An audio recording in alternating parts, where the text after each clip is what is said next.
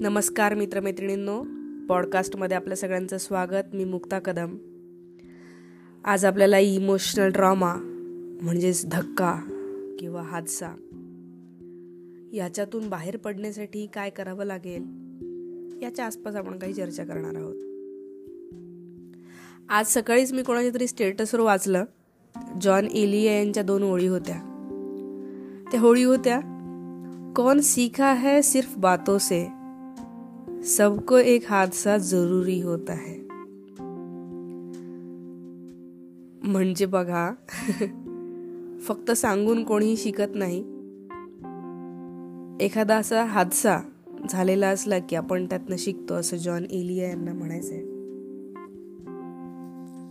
आता हे हादसा जरुरी असं म्हणणं हे सोपं असलं तरी तो सहन करणं आणि त्यातून तरून जाणं हे खूपच अवघड आहे.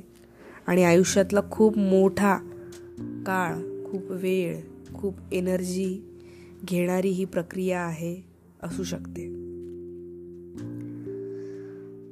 तर हादसा म्हणजेच धक्का किंवा इमोशनल ट्रॉमा. आता याला ट्रॉमा केव्हा म्हणायचं,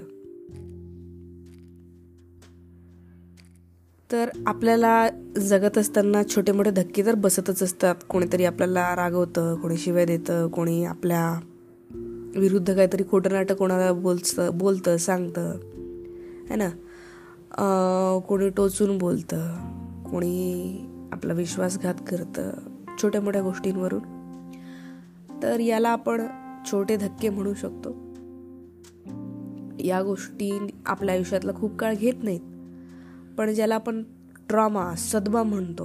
तर सदमा म्हणजे काय, तर जेव्हा एखाद्या व्यक्तीला आत्यंतिक तणाव, भय, शोक किंवा दुःखाच्या अनुभवामधून जावं लागतं. हा अनुभव खूप टोकाच्या दुःखाचा, खूप टोकाच्या चिंतेचा असू शकतो. अशा अनुभवातून जेव्हा आपल्याला जावं लागतं आणि या अनुभवातून गेल्यामुळे आपल्या मनाला जेव्हा खूप खोलवर जखम होते तेव्हा त्याला ट्रॉमा म्हणतो. जसं आपल्या शरीराला छोट्या मोठ्या जखमा होतात, खरचटतं, ते ठीकही होतं 5-6-8 दिवसात. पण जर जखम खोल असेल तर तिला महिने जातात. तसंच आपल्या मनाचीही एखादी जखम खूप खोलवरची असू शकते, जी निघून जायला मोठा काळ लागतो. महिने जातात, कधी कधी वर्ष जातात.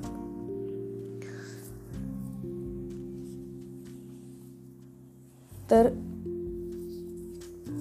आता जेव्हा आपण या जखमेमधनं बाहेर पडतो, त्याच्या पुढे तर ते म्हणजे या जखम होण्यासाठी कारणीभूत ठरलेल्या ज्या काही घटना आहेत, जे प्रसंग आहेत, ज्या व्यक्ती आहेत, ज्या याच्याशी संबंधित आहेत, यांच्या विचारांमधून बाहेर पडणं खूप अवघड होऊन जाते.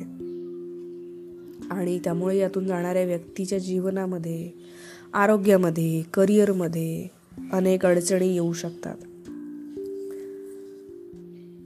आता असा धक्का जर तुमच्या आयुष्यामध्ये तुम्हाला बसला असेल, तुम्ही याच्यातून जात असाल किंवा कोणीही तुमच्या जवळचं नातेवाईक जात असेल, तर याच्यावर काय उपाय आहे. पहिला उपाय आहे की आपल्याला याला खूप मोठा वेळ द्यावा लागेल. हे बघा, काही गोष्टी असतात ज्याच्यावर काळ हे एकमेव उत्तर असतं. म्हणजे जेव्हा काळ जातो, दिवस निघून जातात, तेव्हा ती गोष्ट व्यवस्थित होते, हील होते. तर त्याला वेळ द्यायला पाहिजे.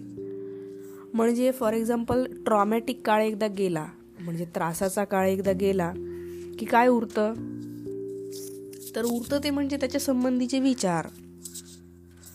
ज्या काळामध्ये ती घटना घडत होती तो काळ निघून गेल्याच्या नंतरही आपण त्यातून तरून गेलेलो आहोत, या घटनेच्या बाहेर पडलेलो आहोत आपण. म्हणजे घटना होऊन गेली म्हणजे आपण या ट्रॉम्यावर विजय मिळवलेला आहे.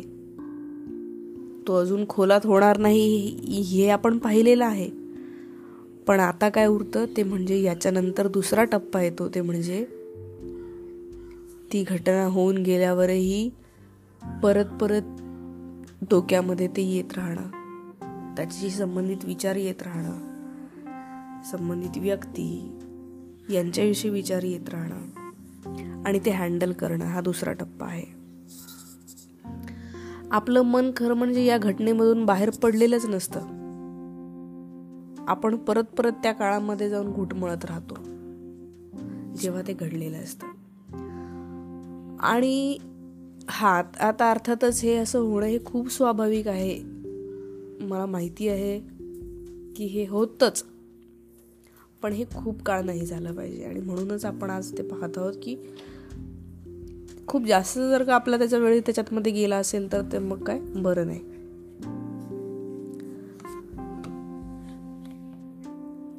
आणि म्हणूनच आपण वेळ द्यायला पाहिजे.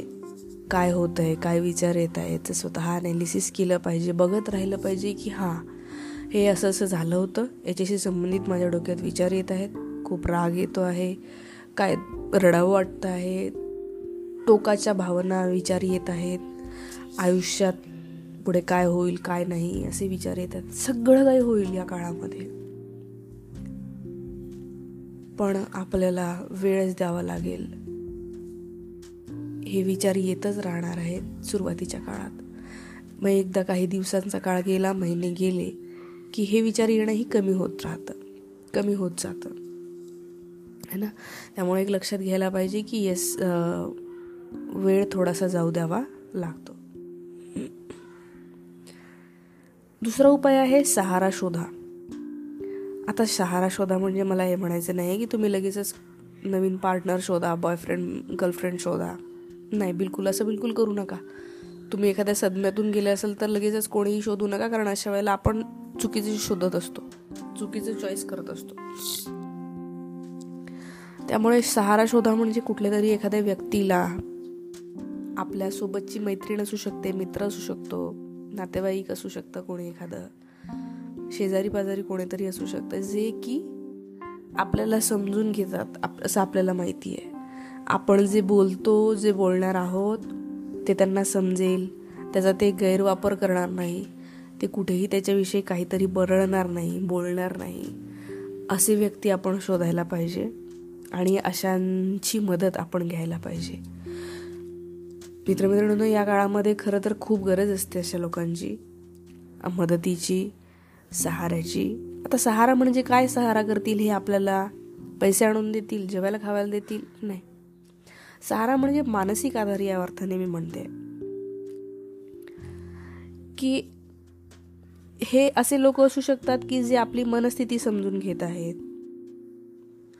आपण त्यांच्यासमोर मन मोकळं करू शकतोय, ते आपले विचार समजून घेत आहेत, आपल्या आतून जे भाव येत आहेत ते समजून घ्यायला तयार आहेत, आपल्या आतनं जे काही विचारांची प्रोसेस सुरू आहे ती ते बघत आहेत आणि त्याच्यावर जेन्युइनली काहीतरी त्यांचं म्हणणं जे आहे ते आपल्याला सांगत आहेत. खरं तर खूप सल्लेही अशा लोकांनी देऊ नये, कारण की या काळामध्ये आपल्याला सल्ल्याची गरज नसते. जेव्हा आपण अत्यंत ट्रॉमामध्ये असतो, दुःखात असतो, कुणाचाही कोणताही सल्ला आपल्याला नको असतो, तो जड होतो. त्यामुळे तुम्ही लक्षात घ्या, कोणी असं तुमच्या जवळ आलं तर तुम्ही त्यांना खूप सल्ले देऊ नका, कारण यांचं मन इतकं जड झालेलं असतं की यांना फक्त आता ऐकून घेण्याची गरज असते, की कोणीतरी त्यांना म्हणावं की हां बोल, काय म्हणायचं आहे तुला ते बोल, मी ऐकायला तयार आहे. तर असं कोणीतरी सहारा असेल तर आपल्याला खूप प्रोटेक्टेड वाटतं, सिक्युअर फील होतं. हे मी स्वतः अनुभवलेलं आहे. मी जेव्हा अशा काळामधून जात होते तेव्हा माझी अत्यंत जवळची मैत्रीण आणि मित्र माझ्यासोबत होते. मी त्यांना हे सांगत होते आणि ते फक्त ऐकत राहायचे. मला इतकं बरं वाटतं की असे लोक सोबत होते माझ्या की जे फक्त ऐकत राहायचे. ते म्हणायचे की हां तू बोलू शकतेस आणि आम्ही ऐकायला तयार आहोत. ते कधीही हे म्हणाल नाही की तू असं का बोलते, असं का नाही. त्यांना माहीत होतं की कुठल्या तरी मोठ्या ह्याच्यातून ही गेलेली आहे, त्यामुळे आता फक्त आपण ऐकू शकतो, ऐकायला तयार असलं पाहिजे. या काळामध्ये हे लोक मला फुकटचे पॉझिटिव्हिटीचे सल्ले बिलकुल देत नव्हते. त्यांनी सुरुवातीला ऐकून घेतलं, मग ऐकून घेत घेत 15-20 दिवस झाले, महिना झाला, त्यानंतर ते मला माझ्या ज्या काही आवडीच्या गोष्टी आहेत त्याच्याविषयी विचारायला लागले की मग तू फॉर एक्झाम्पल मला चित्रकला काढायला आवडतं तर मग तू चित्र काढते आहेस का, इतक्यात काय काढलं किंवा मग काय वाचलं, असं विचारत राहिले जेणेकरून मला मी थोडं त्यातनं बाहेर पडेल आणि जो काही माझा स्वभाव आहे ते मला ओळख करून देत राहिले की हे बघ तुझा स्वभाव मुळातच एक शांत आणि स्टेबल असा स्वभाव आहे, त्यामुळे या सगळ्या धक्क्यातनं बाहेर पडल्यावरही तू परत स्टेबल होशील आणि व्हायला पाहिजे कारण की तुझा मूळ स्वभाव हा स्टेबल आणि शांत आहे, असं मला सांगत राहिल्यामुळे पण मला यांची खूप मदत झाली. मला खूप सेफ वाटलं, सिक्युअर वाटलं आणि प्रोटेक्टेड वाटलं. त्यामुळे नक्की असं कोणीतरी असतंच आपल्या आजूबाजूला जे ऐकू शकतात असं तुम्हाला माहिती असेल, तुमच्या माहितीत असतील, त्यांना गाठायला पाहिजे. एकट्यामध्ये ट्रॉमा हँडल करणं खूप अवघड होतं. तिसरी गोष्ट म्हणजे आपल्या आरोग्याची काळजी घ्यायला पाहिजे. या काळामधून जाताना आपल्याला असं होतं की आपल्यासमोर जे येईल ते आपण खायला लागतो, बसाबसा खातो किंवा मग जेवणच करत नाही, 2-3 दिवस उपाशी राहतो, आपल्या पोटाकडे आपलं लक्ष नसतं, भुकेकडे लक्ष नसतं. असा काळ असतो ट्रॉमामध्ये असताना, दुःखात असताना किंवा अत्यंत चिंतेत असताना. हे मीही समजू शकते. तर करा ते, म्हणजे तुमचं असं झालं की भयंकर काहीतरी झालेलं आहे घटना